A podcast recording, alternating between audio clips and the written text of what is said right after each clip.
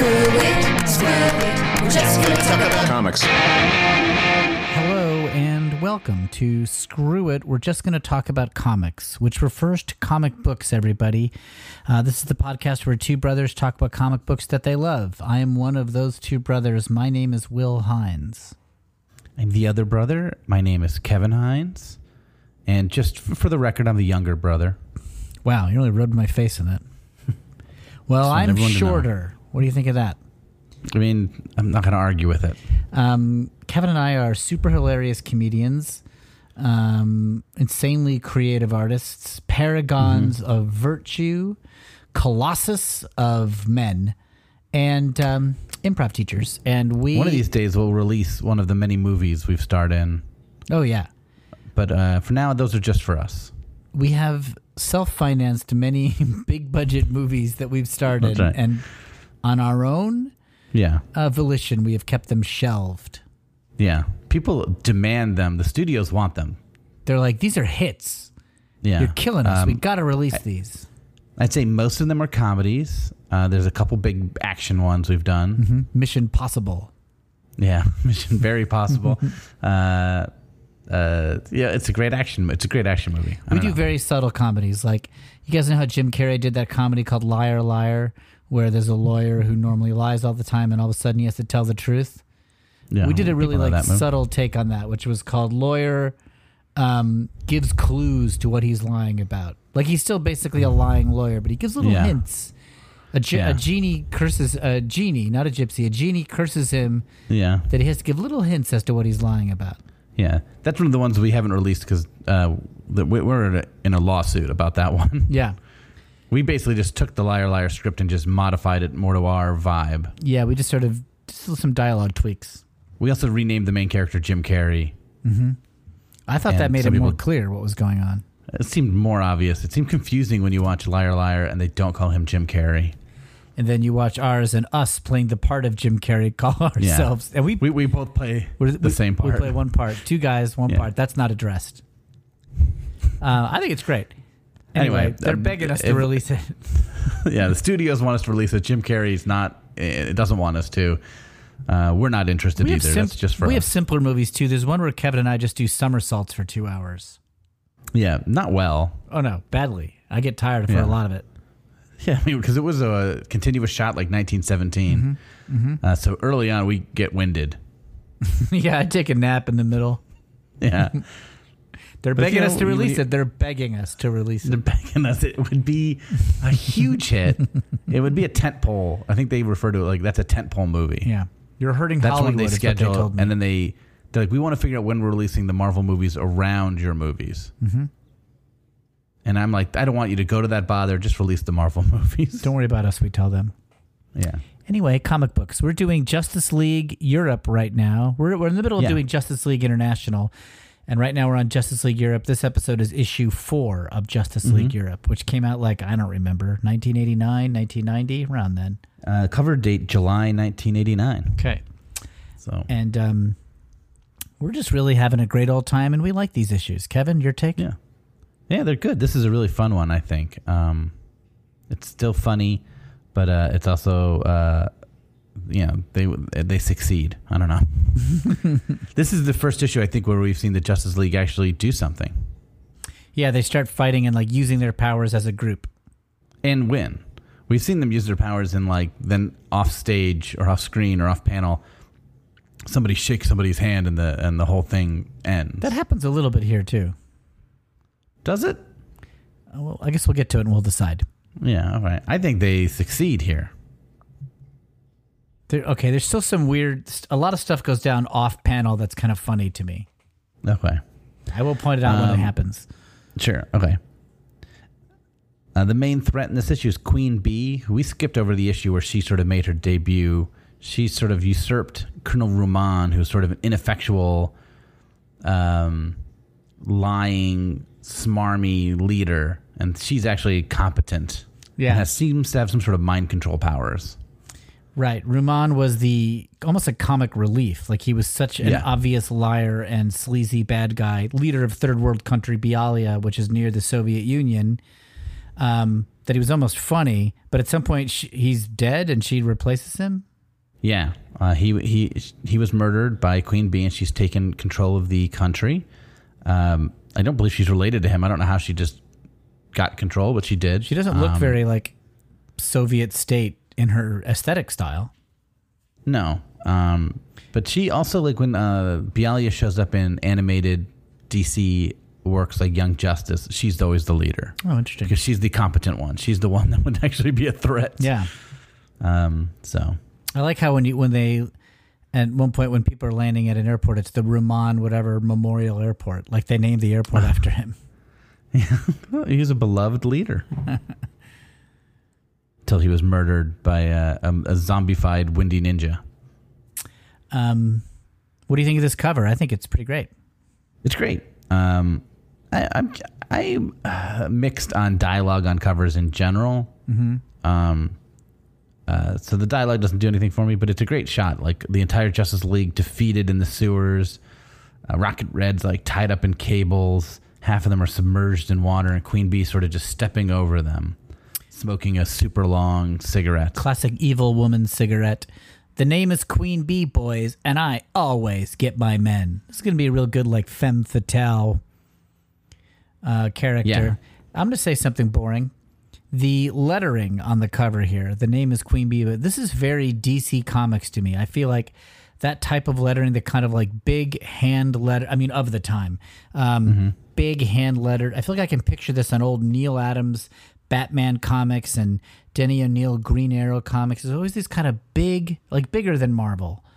Um, I wonder if they just had a house guy in DC. It was like, all right, Stan, another cover for you to letter.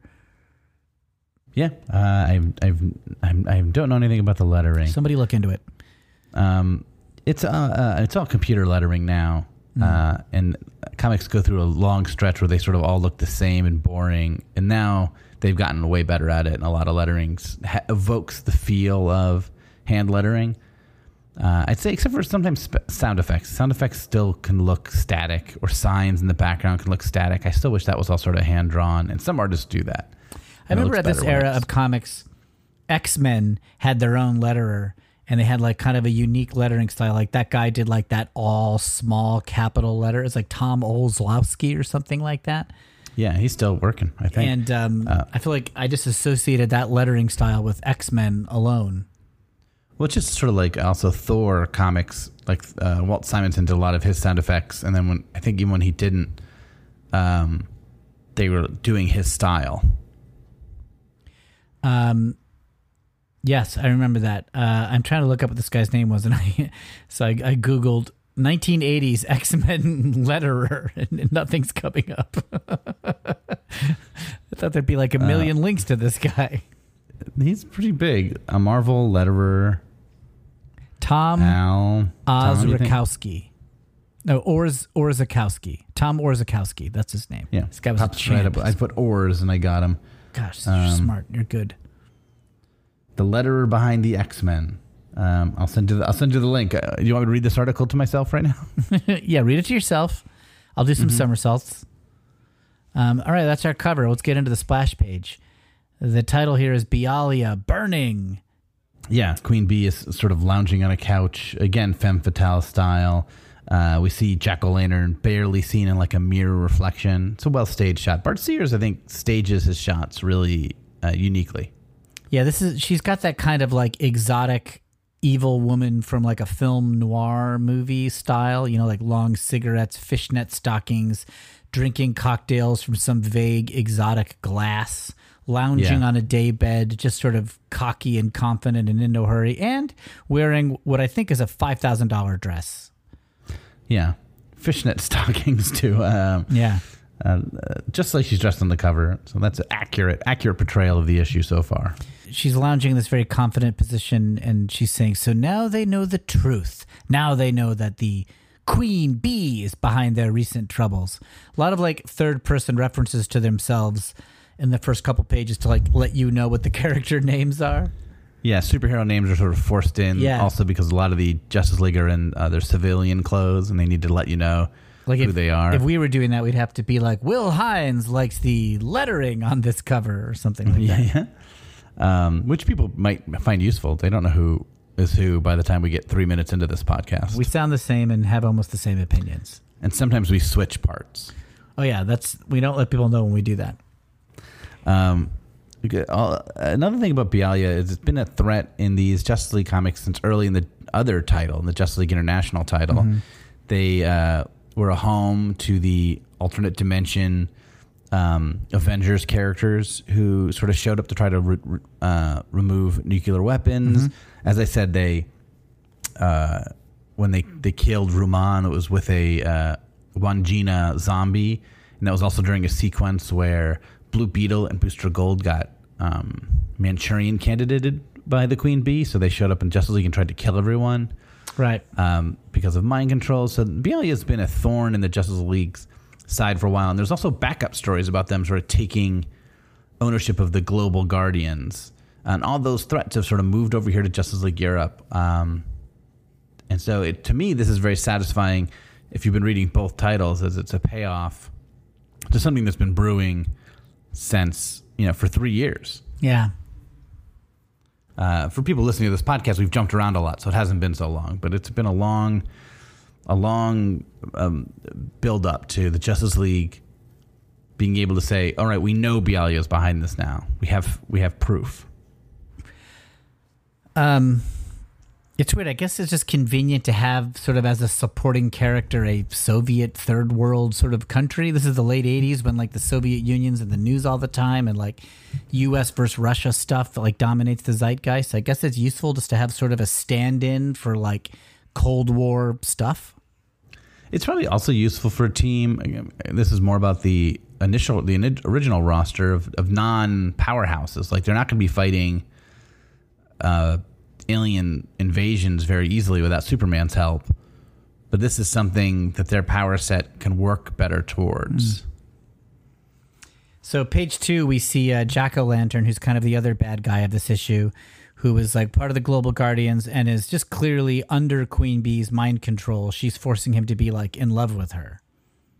Yeah, um, overtly.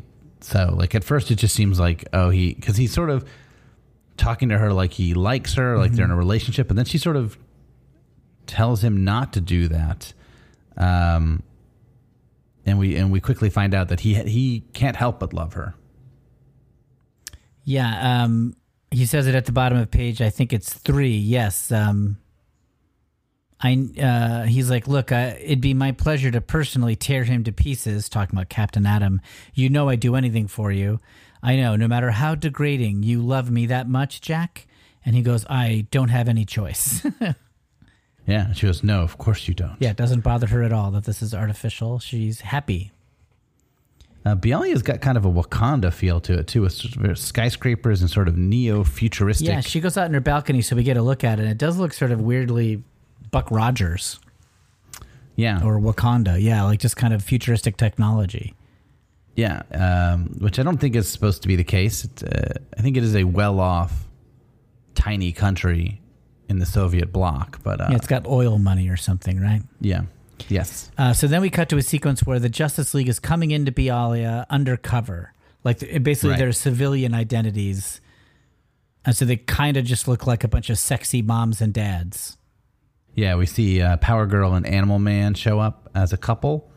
Um, I wasn't sure it was Animal Man because the coloring of uh, Wally West's hair and Ralph Dibny's hair and Animal Man's hair seems to change a lot, at least in this this trade paperback we're reading from. They all look kind of like, oh, similar in their civilian identity. Maybe somebody can't keep them apart. Yeah, so I was kind of glad when she refers to him as Animal Man at some point, even though he then says, "Don't use our code names." Power Girl's got um, a huge volume of hair. Um, sure. Like there's her face, and then there's the same vertical amount of hair above the face. I mean, everyone has so much hair in a, this Bart Sears comic. Uh, I mean, Animal Man is not like he's got a, a crew cut. No, he's got a lot of hair too. He's flowing. in uh. Maybe it's because I'm bald. I noticed this. And Catherine, uh, the liaison, the French liaison, has hair that just like will extend Oh, yeah. off panel. And Captain Atom has this long-haired mullet, and it's just This is like hair everywhere. you got to get him drawing a Medusa comic over in the Marvel universe. He'd have a field day. I just, I mean, I think what you're saying is we also just need some thinning-haired superheroes on this team just to help us relate to them.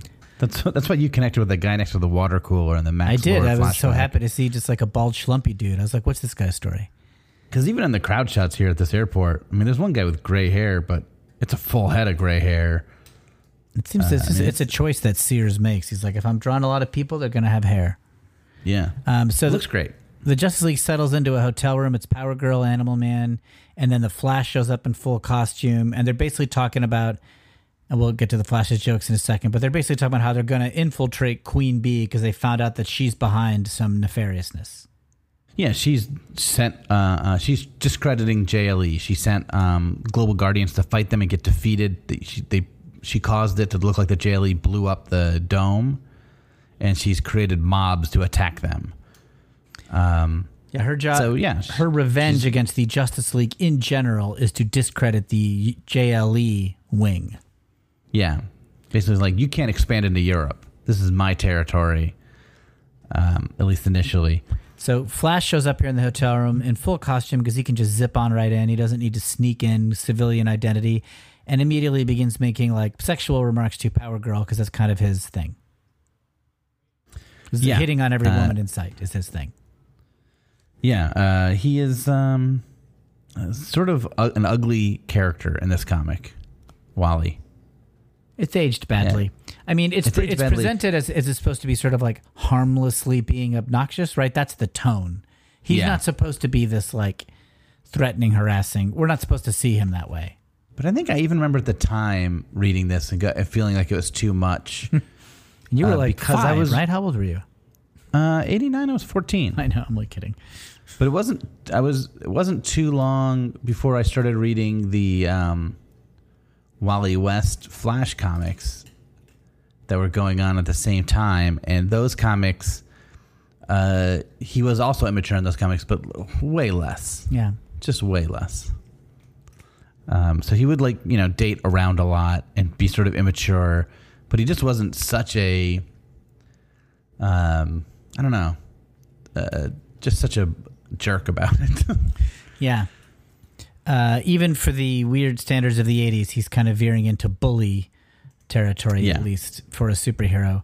Uh, we cut to Metamorpho, who has Yes. ridden in the plane as Mercury. So instead of getting a seat, his way of sneaking into the country is to remain in states of gas and liquid. yeah, uh, reading this issue it just makes me love Metamorpho even more. Because his powers are so useful. I mean, basically, he's the best spy in the world. He can become a colorless, odorless gas and just float into a place. He's visually cool. Uh, uh, he it's sort of like weirdly like um, a cross, but it feels like Ditko and Kirby would have gotten together to create a character that looked like this. Well, there's all the like gases and liquids, which is very Ditko, like the flowy fluidiness. Right, but he's this blocky character with like very distinct textures on his body that's very Kirby like. And there's also just something kind of goofy about his powers, like which is sort of like part of a Kirby. Like Kirby d- Yeah. rarely does something that's hundred percent slick and cool. There's always something a little sort of off in a way that makes them interesting. And Metamorpho has that. Yeah, so I just I sort of just like his weird unique powers that just like are sort of hard to define. I mean, they're easy to explain but hard to define like how you'd use them. Mm-hmm. I feel like there was more of these like science heroes in the DC universe. Like the Atom was like a scientist, and you got Metamorpho. Uh, I feel like when I, we, we we would read those like DC collections in the seventies, there'd be more sciency explanation of what was going on. Even Batman was kind of more into like chemistry and forensics and stuff. I mean, that, they're also just filled with uh, older more mature characters too. So you have like uh, Carter Hall, Hawkman's like an archaeologist, and just Yeah. they've got full fledged careers. The Metal Men, that's DC also, right? And the, there's a lot of like element based stuff. Like you sort of have to be good at chemistry to get the powers of a lot of these guys. yeah, yeah, yeah. So anyway, he's floating around. He makes an observation that Bialya is like a police state. There's cameras everywhere, thanks to Queen Bee. He makes a reference to um, the prisoner. The village.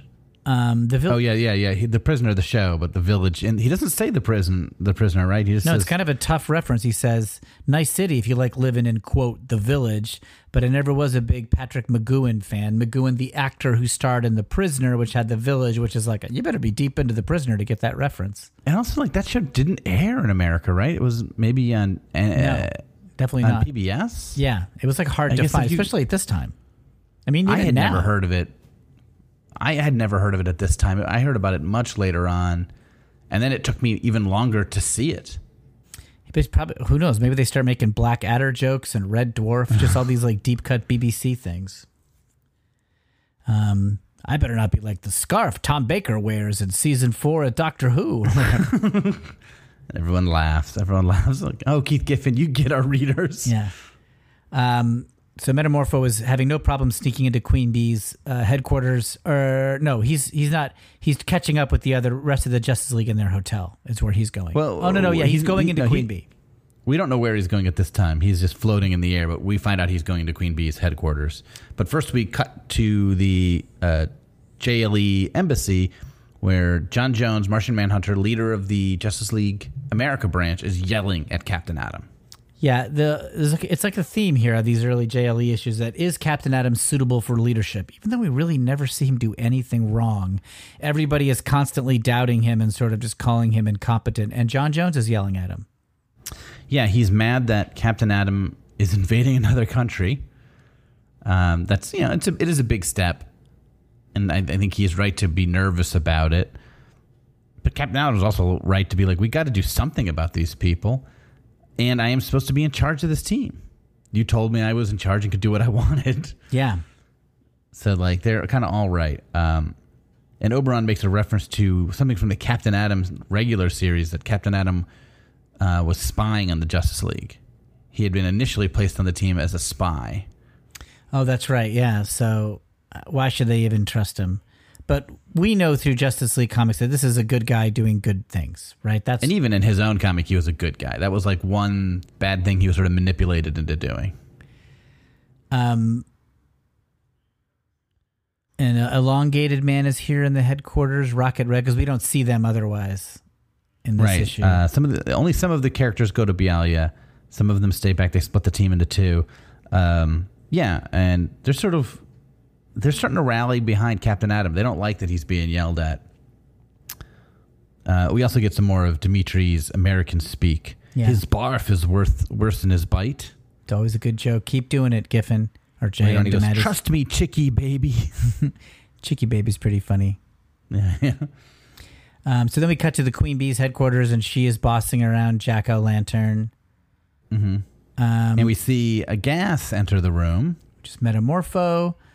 And so Metamorpho like has thoughts and can listen. Hey, and I got questions. What's the biology here? He's, he doesn't have any ear currently, but the gas can hear and has thoughts. I mean, yeah, yeah, he can. Right, I guess so.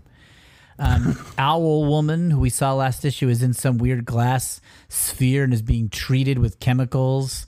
And they make Yeah, reference to like the doctor who has been doing all this stuff, like boosting their powers and boosting her mind control. And now they're trying to boost Owl Woman.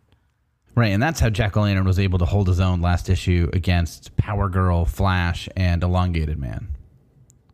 Yeah, Jack O' Lantern, a character so unpowerful, I'd never heard of him, held his own Yeah. against people who are as powerful as Superman.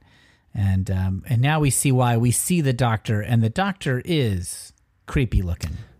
Yeah, he is an alien race called the Dominators, which uh, I've never heard of. were were the main villain in the Invasion miniseries that preceded uh, this team's creation. Okay.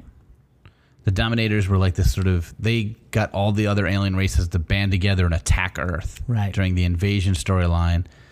Um, I think they might be from Legion of Superheroes initially, but I think they were introduced into current time DC in the Invasion timeline in the Invasion miniseries that Keith Giffen wrote. And yeah, Right. they look very evil. Yeah. They got like he's, he's got like Pennywise teeth, kind of like some crazy teeth, um, and uh, he just looks like a Stephen King monster. but they are definitely a villain that you know this is a race that invaded our planet. Everyone knows these guys are bad guys. These are not like secret alien spies. This is like you know, if this person shows up, it's bad news. Um, Metamorpho spots him right away. Oh my gosh, it's a Dominator. So that's news that uh, Queen Bee is working with the Dominator. And you can see he's got a little gas face, Will, in that panel. Yes, when he's a gas, there's like an he's got like a face drawn in, and he looks surprised. Yeah, so that's how he can hear and see things with his little gas face. Yep. Does that answer all your questions? Yeah, I guess yeah, he can just manifest face and parts of him or whatever. Mm-hmm. Um, he's got kind of like that Plastic Man situation where it's like, don't worry about how this works. Just Plastic Man can fit inside a bottle or be as big as a parachute, and in all cases, he can hear and think and see fine. I mean, I get bored of too much explanation on that stuff I know, I know. You're right. You're right. Uh, because it slows everything down. So then um, Metamorpho, so then we cut back to the hotel room where now Power Girl and Animal Man are in their costumes, and Metamorpho shows up to report on what he learned from Queen Bee, which is that he's got a way to defeat her, he thinks. He thinks they they they can handle this. Yeah. His plan it, it turns out to be not much. His plan is like, let's just go take him. Yeah, but uh, he's confident in their abilities, which he should be. He's got Power Girl with him. Right. That alone is enough. And then you got Flash. That's great. He's got himself. He's very powerful. And Animal Man's there to like carry their luggage, uh, moral support, cheerleading. Very useful. Um, uh, so yeah, they're go- this is going to be great. Everything's going to work out.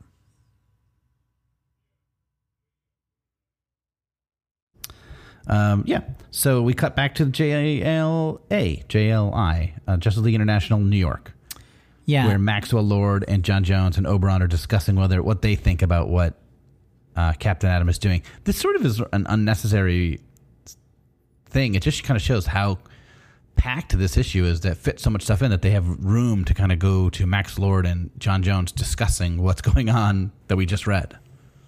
Yeah, I wonder why they felt it necessary. And was JLI just so big that we need to kind of feature them because it like helps the JLE comic to see the hugely popular character of Oberon and Maxwell Lord?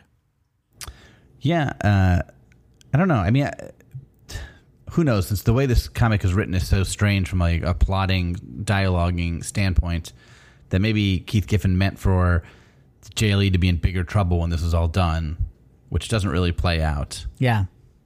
Um, so maybe that it was something being built up here because Max Lord basically is like, we're going to trust him.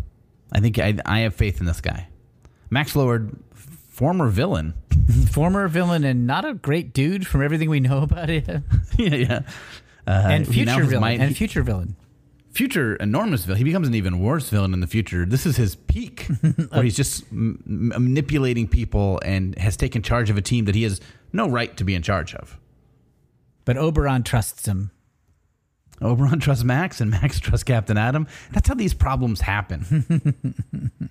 it's a chain uh, of just like trusting the wrong person. So then we get into the action. We cut now to Queen Bee's headquarters. She's telling Jack o' Lantern how Owl Woman is being boosted by the Dominator. And then the JLE are now infiltrating by going through the sewers underneath. Right. Uh, And this is like of now we're getting is- into the meat of the action where the JLE is about to confront uh, uh, Queen Bee and Jack o' Lantern. Right. We see them in the uh, uh, sewers, and then all of a sudden, Animal Man points at a camera Pretty big on camera. the sewers. Pretty Huge big, obvious camera. camera. This is like one of these old like VCR cameras you can hoist on your shoulder. And this seems like this was all of Metamorpho's entire plan. Is like we can just go in through the sewers, but he didn't check it. Is what revealed in dialogue. He goes, "Who wires the sewers?" so he didn't go and he didn't uh, do any recon work. he just basically guessed. So now we have super boosted Jack o' Lantern uh, confronting the JLE, and we get into a cool fight. Yeah, and I think this is a great place to take a break. Will Hines. Let's do it. We'll take a break, and we will be right. Hey, it's us again, your hosts, Kevin and Will Hines, and we want to hear from you. That's right. You can email us at screwitspidey at gmail.com. You can tweet at us at screwitcomics.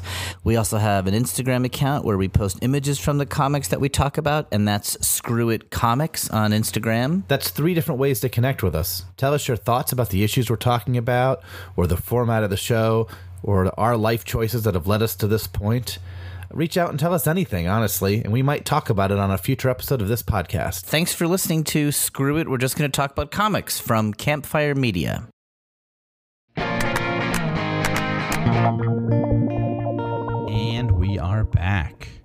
Don't know if the listeners are interested to hear this, but when we are recording these things, we actually do like stop talking for like Yeah. the length of the break because it's then easier for me to find when I edit the podcast. If there's this like big break of silence, I can just sort of find Mm-hmm. it easily and slap in the transition music, you know, before I do any Yeah. other editing I have to do. So we, We, actually do like just a team of editors, so it's just Will. yeah, so we do kind of just like look at each other for like whatever Mm-hmm. 20 seconds. It's pretty funny. It's uncomfortable. Um, I don't me, mind. I look away. I look away a lot. oh yeah, it's it's awkward socially, but uh I don't like the human contact of it. funny. I find it funny. So um, yeah, we get into a pretty good action sequence here. Yeah, uh, Jack o' Lantern shows up, uh, and again, he's defeated uh, two of the two of the more powerful members of this group pretty easily last time. Uh, despite that, Animal Man doesn't seem to know his name. Animal Man goes, "Oh my God, it's Pumpkin Man!" The name is Jack o' Lantern. It's very funny to get somebody's name wrong. yeah. wrong. Um, He shocks uh, Power Girl pretty intensely, right? yeah. He Which kind of occupies her for a little bit. And that's kind of you want to take out Power Girl because she's sort of the most powerful member. if you're going to make this combat work, you've got to take out the most powerful member at least temporarily, because theoretically she could win this whole fight on her own. Yeah. Uh, it sort of seems like sometimes in these issues, like in JLA, John Jones just wins the fight, or Captain Atom just wins the fight over here, uh, and Power Girl could do the same thing. So taking her out at least for a while helps. Um, so then Metamorpho makes a bit, but they the JLE make quick work of uh, Jack o' Lantern. Like they're, they he sort of never is in control here. I mean, at, at least they know his power level now, and they knew he'd be here, Yeah. so it makes sense. Um, thank goodness they're prepared. So like Um, you know, Power Girl requires him to use a lot of his juice just to kind of temporarily sort of immobilize her. But then Metamorpho makes a big like iron fist and punches him. Um, yeah. Animal Man doesn't do much. He's looking for an animal to tap into for powers, and he just finds a tiny mouse. Yeah, who goes meep and he goes, Yeah, I think you're cute too. What's happening here in panel four of page 15, Kevin? Like somebody says, So you block my front, I just blow my way out the rear. Is that Jack o' Lantern's response? yeah, he he blew out the wall behind him. Okay. Uh, but then Flash kind of whips around a little mini tornado and lifts him up in the air. I see. There's sort of like a back and forth here thing. And then Jack o' Lantern explodes his lantern, but that kills somebody above on the street. Yes. He um, kills a Bialyan citizen. Sorry, my cat is attacking a bug next to me, and it's uh, distracting me. Okay. Louise. Louise, you minx.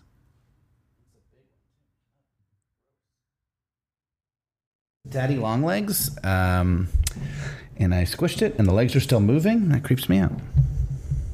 Um, poor thing. The Daddy Longlegs, Yeah. Okay. or me for being creeped out. Not you. I have no pity for you. Okay.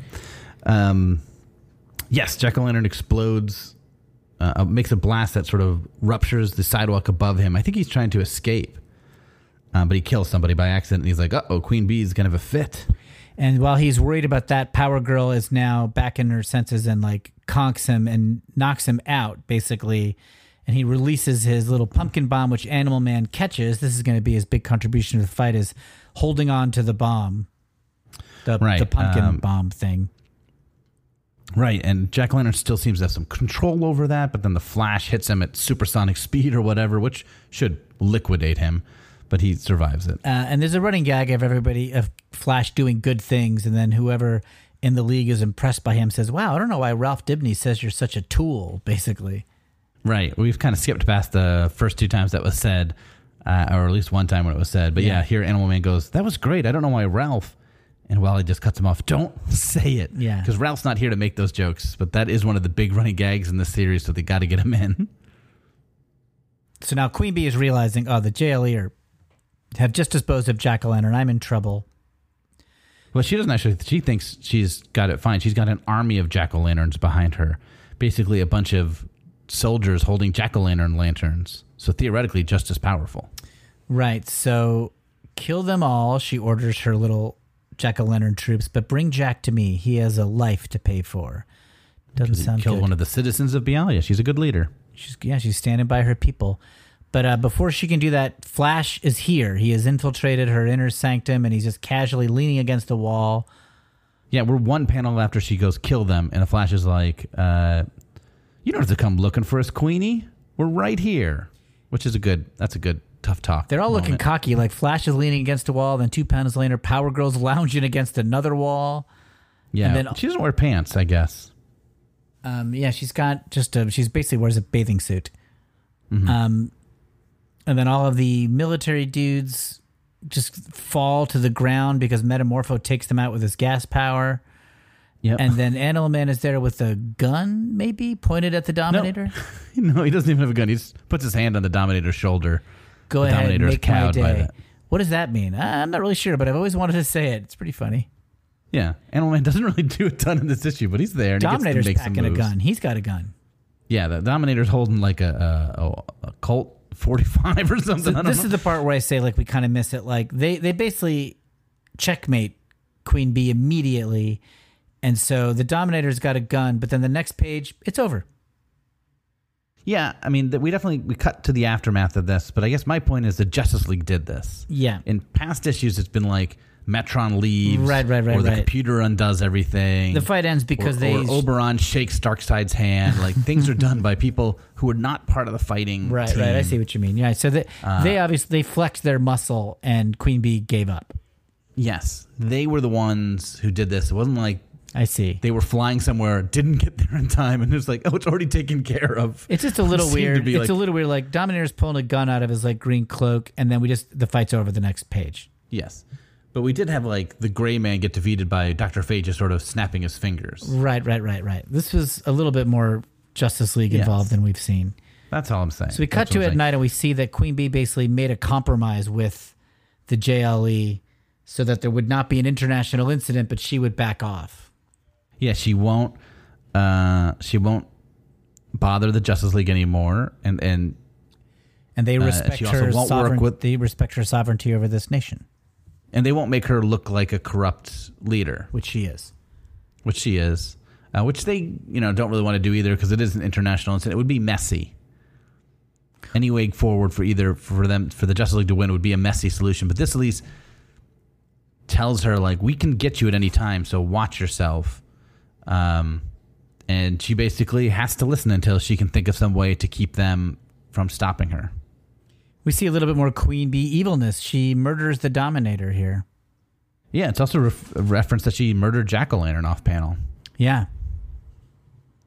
Jack, quite dead at uh, quite dead, Majesty, as per your orders. Um, yeah, so she's a real evil lady.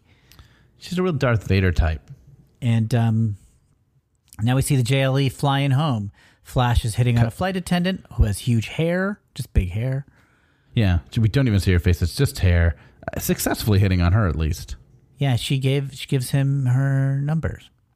Yeah, Uh, I mean, he is a superpowered being who's like muscular and hunky. I guess it makes sense that he's attractive. yeah. He's also a public figure. I don't think his identity is secret, so he could say, "I'm Wally West, the Flash." sitting next to Power Girl, um, who is grossed out by his behavior. Metamorpho's floating around the vents in gaseous form. That's Only right. manifests his head just to like freak out Kid Flash, which I think that'd be pretty terrifying. It would, it would be, Just a little metamorpho head manifests in the air. but does show you how he can hear. Will he can have a little manifesto? he can manifest a little metamorpho gas head. um, Animal Man, Kid Flash, and Power Girl are leaving the airport in uh, Paris, and after having landed, they're com- and Kid Flash is basically talking crap about Metamorpho that he's like not good looking. We keep saying Kid Flash. He's Flash. Sorry, Ralph Dibny has really done a number on us. I know I'm believing Dibny, Dibny's brainwashing is working on me. Kid Flash, what an adorable guy, and uh, but he's making fun of Metamorpho. But then this like babe girl who is Metamorpho's ex or current girlfriend shows up. Wife. Wife, yeah.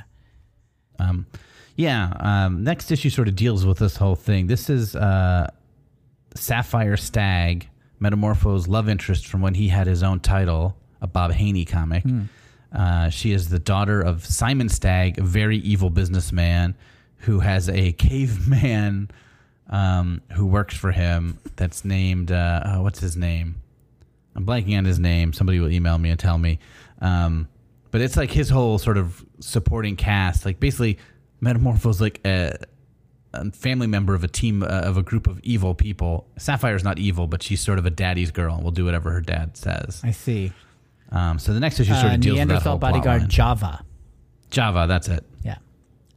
I mean, he is actually a Neanderthal that was like brought forward, and he uh, Java's also in love with Sapphire, I see. um, and is jealous of Metamorpho um, for getting her. And Metamorpho can't believe he gets her because he's a Element Man. okay. So yeah, So that's all going to be next issue, which we're going to skip. Uh, and then it closes here on the uh, Captain Atom wondering why no one has faith in him, and then the liaison, Catherine, kind of flirts with him. yeah. She refers to him as uh, my handsome captain. I think you've got everything what it takes. Au contraire, my handsome captain. I think you've got everything it takes for leading this team and much, much more. And then she kind of waltzes out of here with like a 10 inch waist. You know, she's got a sort of voluptuous comic book lady body. You know, Captain Atom, we've talked about him before. He's got, you know, his shoulders are as broad as a billboard. I mean, this would be a handsome couple. Yes. Um, but you can see Catherine's hair here, right? I think Catherine's out- hair is crazy. This, I mean, Ditko would take 10, 10 days to draw this because there's so much hair. if Ditko had to draw these characters, he'd be like, I need a month. there's like so much hair going on. If I'm going to Ditkoize this, I need like rulers. I'm going to need a, you know, T square. It'd be. I mean, I'd love to see a Ditko JLE comic. me too. This is a good team for him to draw. Oh man, me too. I mean, he's already done Captain Atom. Metamorpho's right up his alley, as we've discussed. Yep. I think Elongated Man's right up his alley. At man would constantly just be in puddles and like drape and just glooping over people's faces and stuff. Yeah. Pretty fun. Uh, as Will hinted, we're going to skip next issue, Justice League Europe number five, which basically involves Metamorpho, who has lost his memories. I think prior to these comics, because I don't know when that happened. It did not happen in the Justice League comic, uh, but he he Sapphire finds him because now that he's on like a high profile team, his wife sees him Yeah. and wants to get back together with him. We also find out Metamorpho has a son. So um, which becomes like a recurring plot line in this series as well. Uh, so it's an emotional issue for Metamorpho that we're we're skipping. We're skipping it and we're going to go to issue six, which will be the last issue we do for Justice League Europe, and it'll also be our last issue of this like season. I think we're going to go unbroken right into our next thing. Well, we're going to do sort of a coda with Batman Year One. I don't know what season we would call that. It's gonna. What season are we in now? Four. Four. So uh, it'll be four A. Okay, great. Because we've already done issue one within this season. Yeah. So we're gonna yeah we're gonna kind of go back and finish up year one because we can't resist just because we want Yeah. to because we love Batman year one. We had so much fun covering issue one that we want to talk about issues two, three, and four. So we're going to do that uh, after Justice League Europe 6 Mm-hmm. and then uh, we'll either Take a go right break into or- Sandman or take a very short break. Yeah. So that's our Yeah. plan. Justice League Europe number six next episode, then two, three, and four of Batman year one, and then some unspecified number of Sandman comics. We haven't decided yet. Yeah, we haven't even looked into that yet. We're, we don't have time. We we have so much going on in our in our in our. We're still I mean, dealing with this Jim Carrey lawsuit is just eating up our time. Kev, do we have any Um, emails? We don't have any emails, oh, but okay, great. We're gonna have a shorter uh, episode. no, um, I won't let that happen. Oh. Okay. Do you remember uh, when we did Fantastic Four? We used to ask each other questions. Yes, I do remember that. We'd be like, "Oh, this question," and then we sort of dropped it because we couldn't think of questions. Right, right. It was too hard to do. Right. Um, I want to bring that back at least on a uh, semi-recurring basis when we have one. Okay, just To- to- co-hosts protocol to bring this up whenever. That's right. That's what I'm doing here. So, like, whatever this was, I think we call it, think of like Reed's Invention Corner or something. Uh, I'm doing one of those. Okay, I'm ready. Um, I have two actually, but uh, we'll, we'll, we'll do one, and if it's quick, I'll do another one. Okay. What is a TV show or movie that you really liked that you think would be adapted, um, would be better as a comic book? That's fun. Uh, Because like some movies, like Inception, is a great visual movie, but I don't know if it would make a great comic book. Okay. Um, seeing it in motion is sort of important to that movie. And some movies, maybe like Rushmore, which we love, would be sort of a static comic book, right? Mm-hmm, Might be good, but yeah. um, so what is something that you think would like uh, work well in a comic book style All format? right. Well, I'm, be, I'm thinking. like I'm thinking like. you can improve on it. okay. Yeah. I'm thinking of like cast of characters who kind of like have abilities that would be just kind of fun to see them like using all their abilities. Um, okay, I have a. Well, mm, okay. I think the first thing that came to mind is um, Ocean's Eleven would be like an ongoing fun comic book. Like they're an ensemble, they have good personalities. The George Clooney, Brad Pitt uh, incarnation of Ocean's Eleven, like Yes, yes. you know, you could just kind of it'd be like you could you could either have a heisty thing happen like once every 15 issues and as they're preparing for the big heist everybody could have their own individual stuff going on i think that would be pretty fun Okay. Good answer. yeah Um, and my second question, this is the second one I Oh, came up what'd with you- what's your answer to that I don't have answers for Oh, these. I'm just asking the Oh, questions. If you have to ask me a question, if you want an answer, i have a second Will. answer for that question then Okay. i also thought i just watched this a season of this show called marcella which is like a uh, what they call like a swedish noir bbc show there's like this genre of like detective shows in the bbc which is like I don't know this this it's like a procedural detective show where it's kind of bleak and dramatic and it's kind of like a cooler, more stylish um SVU. Uh, Actually, there's there there is no there is no equivalent of it. It's like it's more like girl with girl with a dragon tattoo. If it were a BBC series, is what Marcella is like a super talented detective and a cast of dramatic characters around her. That'd be a fun comic book. Uh, I mean, my first instinct would be something like Buffy, but that's sort of a cheat because it's almost like it's already a superhero show. Yeah, Um, Stranger Things also jumps to mind, but I think so much of the fun of that show is the mood and the music yeah, um, that I think you just lose as a comic book. You wouldn't feel like an '80s film. yeah. Um, so I think that'd be a bummer to. Like I think it wouldn't be. I think it would be hard to be as good as that TV show as a comic. Yeah. I I guess basically I'm like in an alternate reality where like Stranger Things had only been a comic.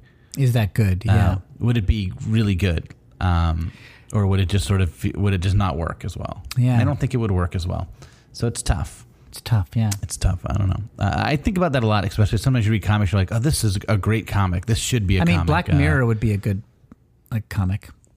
um, you know, like we talk about that with Watchmen a lot. Where like, you know, the the the TV show was pretty good, but like that comic book was Perfect. made to be a comic Yeah. book, and, and and any other version of it loses something. Yeah. Um, and it's great when comics feel that way. It's great when a TV show feels like, oh, this would have been worse as a movie. I'm Like playing the, Breaking uh, Bad as a movie would be Yeah. bad. I'm playing the Uncharted video games right now because I needed like a break after The Last of Us, and Mm-hmm. Uncharted would be a fun comic. There's like a cast of characters in Uncharted would be a fun comic book. I, I never read the Indiana Jones um, Marvel series, but it feels like that would have been a great comic. Yeah, I agree. If it, if it like you if you had been able to like just do whatever you wanted versus like you know you had like a strong creator behind it instead of just sort of like this is a licensed property. you saw Underwater, right? No. Oh, Brian Um, saw Underwater, right? Brian saw that. Yeah. uh, our other brother. Underwater was this kind of like cheesy little horror film that came out right before the pandemic started. I saw it in the theater. But I think that'd be kind of a fun comic. It, it wasn't set up that way, but I'm, it's it, it was a good. Ca- it was like a cast of characters on a submarine going to inve- investigate this supernatural stuff. So I think that'd be sort of. Uh, my second question is, uh, it's an, al- another alternate reality. You are writing Justice League America in the same era, but you're given the seven big characters. okay. But you still are tasked with making it basically this humorous comic. What personalities do you sort of force on? You're you're given carte blanche, or they trust you. Yep. They're not worried about. Like, I'm allowed to play with the Superman. right. Right. I'm allowed to play. I have liberty with these big characters. But you, Will Hines, are unable to resist the lure of having a Justice League International comic Right. So come I, out in this era. I'm going to try to So Giffen, you're- Giffen and DeMatteis it. Yeah. Okay. But you're stuck with you're, you can't get Blue Beetle. They won't give him to you. They- You're they like, can I have Blue Beetle and Booster Gold? And they're like, no. You got to take Superman and Wonder Woman instead. Okay, that's pretty fun. All right. Well, I think I would make. I want to hear your answers on this too. I think I would make Superman like, like a nerd, um, like I think you know, like a Boy Scout, like a nerdy little Boy Scout trying to do everything right and like dismayed by breaking rules. It would help also like mitigate his like just powers, like you know, he- he'd be mitigated by his own rule following personality that I would give him. Batman would be like the Lego Batman, like just no, no, not like Lego Batman, like um, Bat- Batman Beyond Batman, like just super grim. Um, Batman Beyond Bruce Wayne. Batman. Yeah, sorry, Batman Beyond Bruce Wayne. Like, just you know, ruthless and and not ruthless, but like, you know what? I would make him like Giffen and DeMatteis' Batman. Like, just kind of like growly and like having pr- plans to take everybody out. I'm mixing up. I don't know what I would do. I feel like Batman is a pretty well defined. I would do the comic, Yeah. the the funny Batman, basically, which is like Justice League Batman, Giffen and DeMatteis' Batman. Like relax a little bit. Wonder Woman. Um, let me come back to her. Hal Jordan. Okay, so I don't know. I can't think. I'm not sure. Can you help me out with any of these? I'm running out of Sure. I mean, it's tough. I, th- I mean, I'd start with John Jones because I think I'd want him exactly the same as he's in JLA, sort of the den mother. okay. So that means uh, I want this team to be dysfunction. Almost like the should, team should almost be like in front of the cameras. They seem super competent, and put together, a little bit like the boys. Yeah. Um, everyone thinks these guys are great, but behind scenes, it's just like, ugh, this. It's so hard to keep these guys working together so well. yeah. Um, and so yeah, I think I'd make Batman almost more like Guy Gardner, not quite to that extreme, but sort of like he looks down on everybody. He just sort of wants to handle everything himself. Okay. Yeah. He Doesn't want to work with anyone, um, and it irritates everybody. I was gonna make Green Uh, Lantern like the Flash, like cocky and confident, like fighter jet test pilot, like Tom Cruise Yeah. in Top Gun, basically. But that would bump with the Flash's personality. Yeah, I mean the Flash is still Wally West in this era. Like I'm not making him Barry Allen. I'm giving you the Justice League that would exist then, I guess. So I think Wally's like the kid of the group. He's just become the Flash. And then you could have Hal Jordan be like the guy who just loves it. This is so much fun. Yeah. What do we do with Wonder Woman? Which a good which side of Wonder Uh, Woman do we bring up? Like, she could be, you know, the Captain America, like world weary, who's been around for generations Mm-hmm. and is like, what are these kids doing? Uh, Also, at this time, she's just relaunched. We're just coming out of um, Crisis, so she's just sort of been reborn in a way, right? She's just off Paradise Island. I mean, she could be You could make her just sort of confused by everything. Well, she could be like the, the movie Wonder Woman, where she's like an Amazonian more than an Earthling, yes, like fish out of water. Um, why do we have to? Right. Why do we have to like get a driver's license? Can't I just park my like jet the fact anywhere? that John John Jones is more human than her. yeah, Um, she's just you know yeah, she's like just like she's kind of above her pay grade a little bit. Like, well, why do I have to worry about what we look like? Can't I just go in here and beat the crap out of everybody and take care of it? yeah yeah yeah. I think that could be fun for her. So a, a loose cannon in her own way. Um, Aquaman. Um, I know this is different than movie Aquaman. Um, it could be funny to have like just a just a sweetheart, just like a like a like just like a like more like Animal Man is this comic, like a nice guy, like hey, come on, like just like a nature boy, like just sort of Would that conflict with Superman being sort of the Boy Scout? yeah, it might it might Because Superman's probably veering a little bit into Captain Marvel territory in this version, right? yeah Um, because my first thought too was like that Aquaman is just sort of like I'm happy to be here. that might be a little cliche.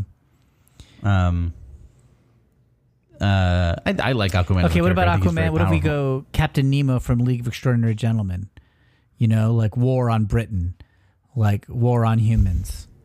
So he's he's, he's like Batman, like Submariner. and- like you're lucky I don't just like rise up. that could be fun. You could even see like Batman being like, "This is the only guy who gets it," Yeah. And we're like, "No, he doesn't get it. He wants to declare war on everyone." He Wants to declare war on the humans, like on behalf of Atlantis. Uh, is that all seven? I think that's seven. Do we have Hawkman or anybody or Green Arrow or something? no, uh, Green Arrow is I think the eighth. Superman. Okay, I guess so. Yeah. No, Superman, Batman, Wonder Woman, Flash, Green Lantern, Aquaman. uh, Aquaman, and Martian Manhunter. That's seven. okay, yeah.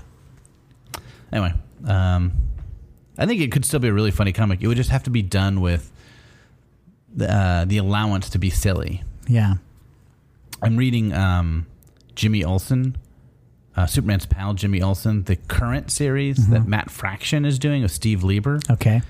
uh, or Steve Lieber, maybe. I'm not sure how it's pronounced. Uh, he, Steve's an amazingly good artist, uh, and Matt Fraction is a very talented writer. It's a very funny comic.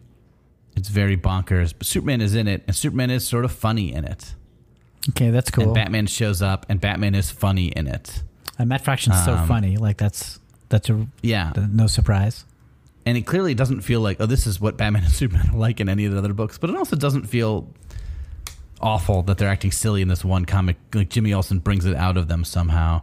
There's like a sequence where Batman like snaps at Jimmy Olsen and swings away, and Jimmy Olsen just starts to say he's such an at, and like before you get the word out, like the word balloon is covering up the swear. Okay, yeah. And Superman's just going, I know, I'm sorry.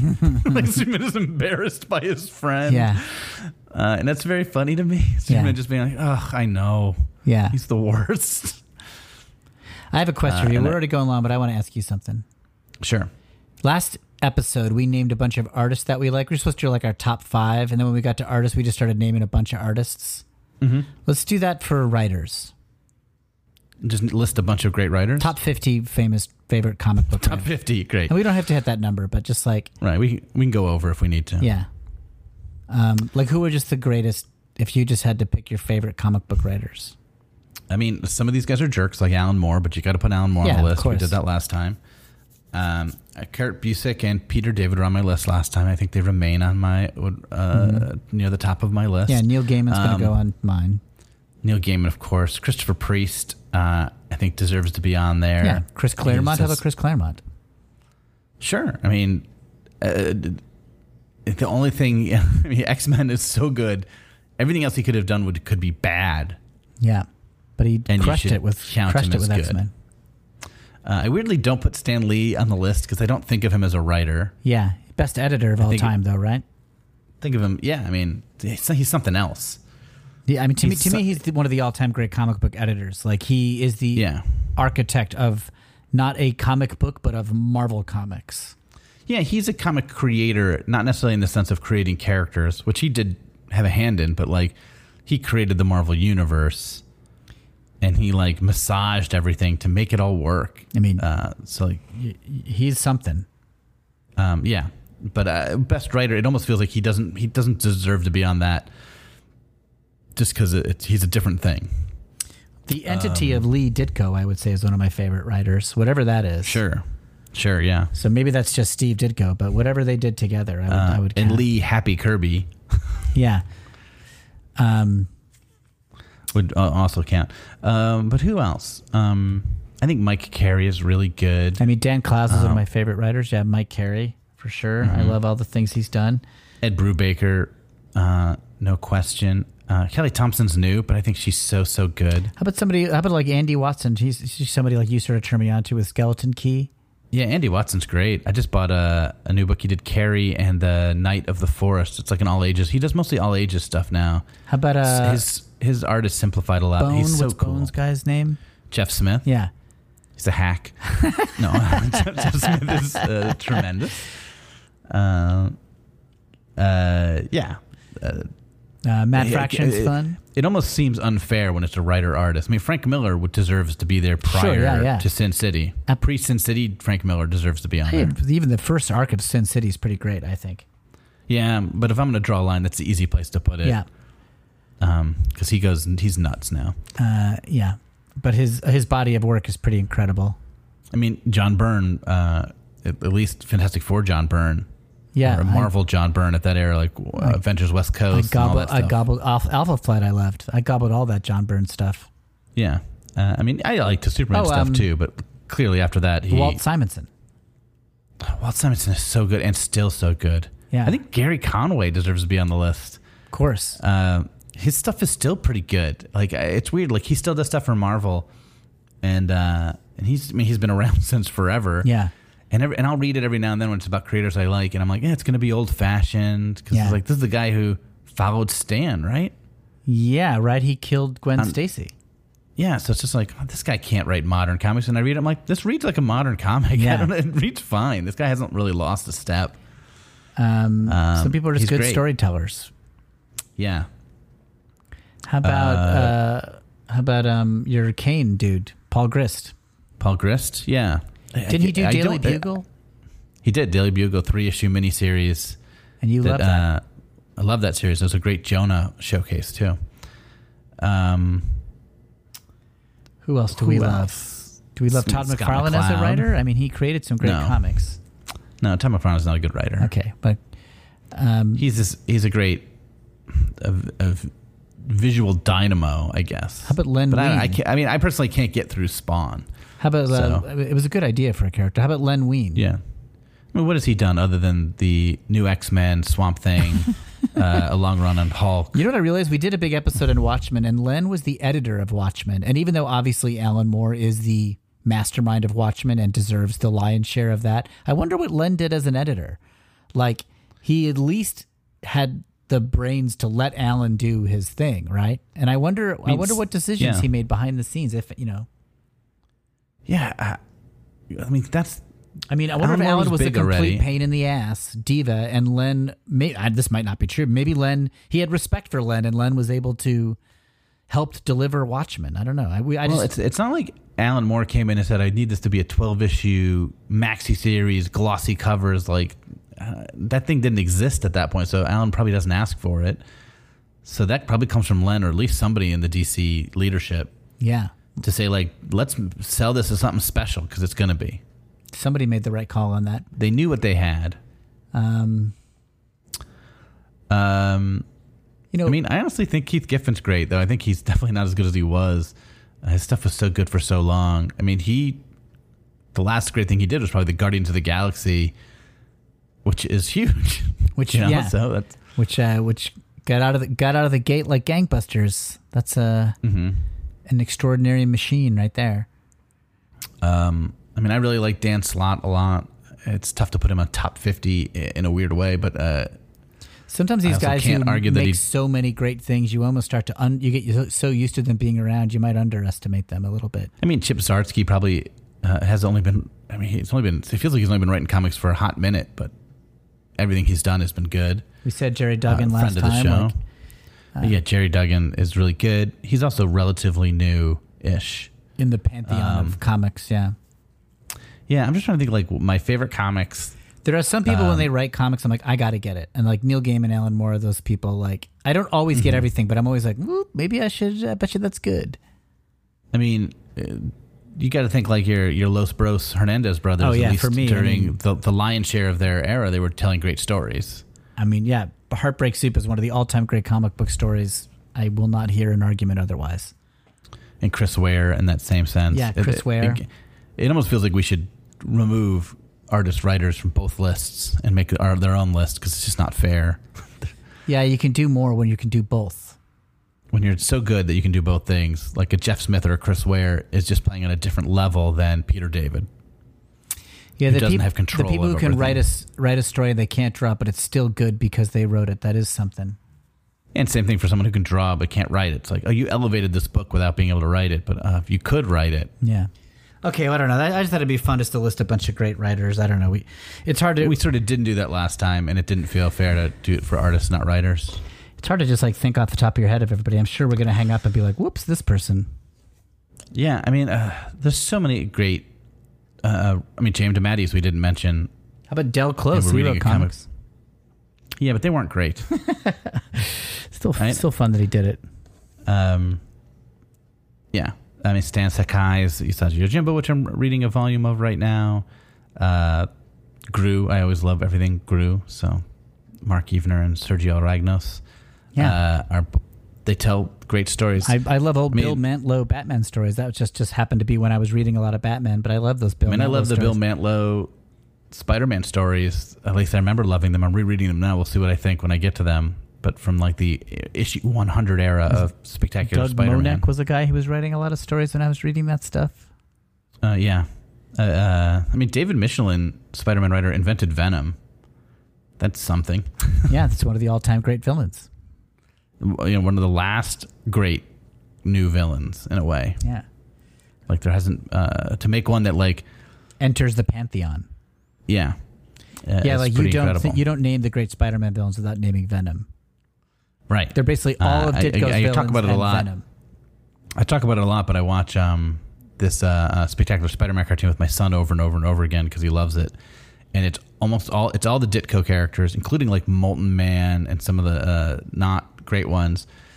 And then it's like Rhino, Shocker, and Venom, and that's it. Wasn't Shocker Ditko? Was Shocker Dick? I don't. Th- oh, I think it was just after. Okay. Um, oh, I'm thinking I of Molten Man. I'm thinking of Molten Man. Molten Man was Ditko, uh, and he is in this cartoon. and it's just like, well, why would you do Molten Uh, Bill Man? Mantlo It's a did Cloak episode. and Dagger, right? Bill Mantlo did Cloak and Dagger. Uh, Yeah. I really love Cloak and Dagger, and I love the freeform adaptation of Cloak and Dagger. By the way, Uh, that'll be part of my reread when I get to it. Uh, that's that overlaps with Roger Stern's run, so I will Yeah. read some of Uh, that. I love the Cloak and Dagger stories. Okay, well, I think we did our. Do I mean? I mean, Len Wein also did uh, Punisher. Len Wein did Punisher. I think so. I think he invented. No, Gerry Conway did Punisher. Wow. I mean, that's that's this guy is pretty great. Yeah, because he's sort of come out now, and he's sort of like, oh, I hate how Punisher's being used by police officers. Like, Yeah, yeah, yeah. that's not the Punisher I created. Um, I mean, the yeah, uh, Punisher's a weird character too, because he's become a hero. So like, all the heroes just work with him, but he like shoots people. yeah. Never fully makes sense. Um, okay, well, I don't know. I just thought it'd be fun to list a bunch of writers that we liked. Just, Uh, but it wasn't. That's too and we- bad. I blew it. I blew it. Next time we'll do inkers. uh, Joe Sinnott. uh, and we're done. I mean, I also think Alan Davis uh, writes good comics when he writes his own stuff. Yeah, that's pretty cool. Um, yeah. Hey, if you want to email us, Oh yeah, uh, email us at screw it spidey at to stop us from doing what we just did. This is the way to do it. Yeah, Send us so many emails. We don't have time. uh, screw it spidey at gmail uh, also our instagram is screw it comics which is really fun to check out we have a twitter screw it comics uh, kevin has a kevin does those instagrams and the there's also screw it recent to see what kevin is reading although right now he's reading so many spidey comics that's all on screw it spidey Yeah, it's a whole family of screw it Instagram. Uh, yeah but it's email us at screw it spidey at gmail to tell us your comics thoughts we'd love to love to hear it please yeah, and uh, we're tell us be what doing writers Batman we Year just One. biffed on we probably just totally missed like some amazing people that were just dumb that we didn't include Um, yeah, but also we're gonna be talking about. By the time this episode airs, we'll be recording Batman Year One. So if you got stuff you want to talk about with Batman Year One, email that in. Or Sandman, if you want to get ahead of the curve on that, you can email that in. We'll hold it till we get into that season. yeah Um, yeah, that's it. thanks for listening guys All right, bye. bye Screw it, screw it. We're just gonna talk about Comics.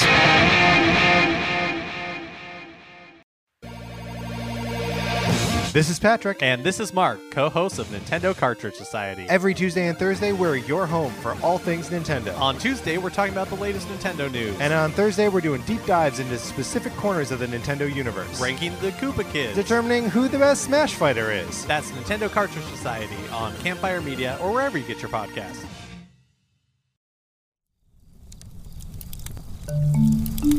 Campfire.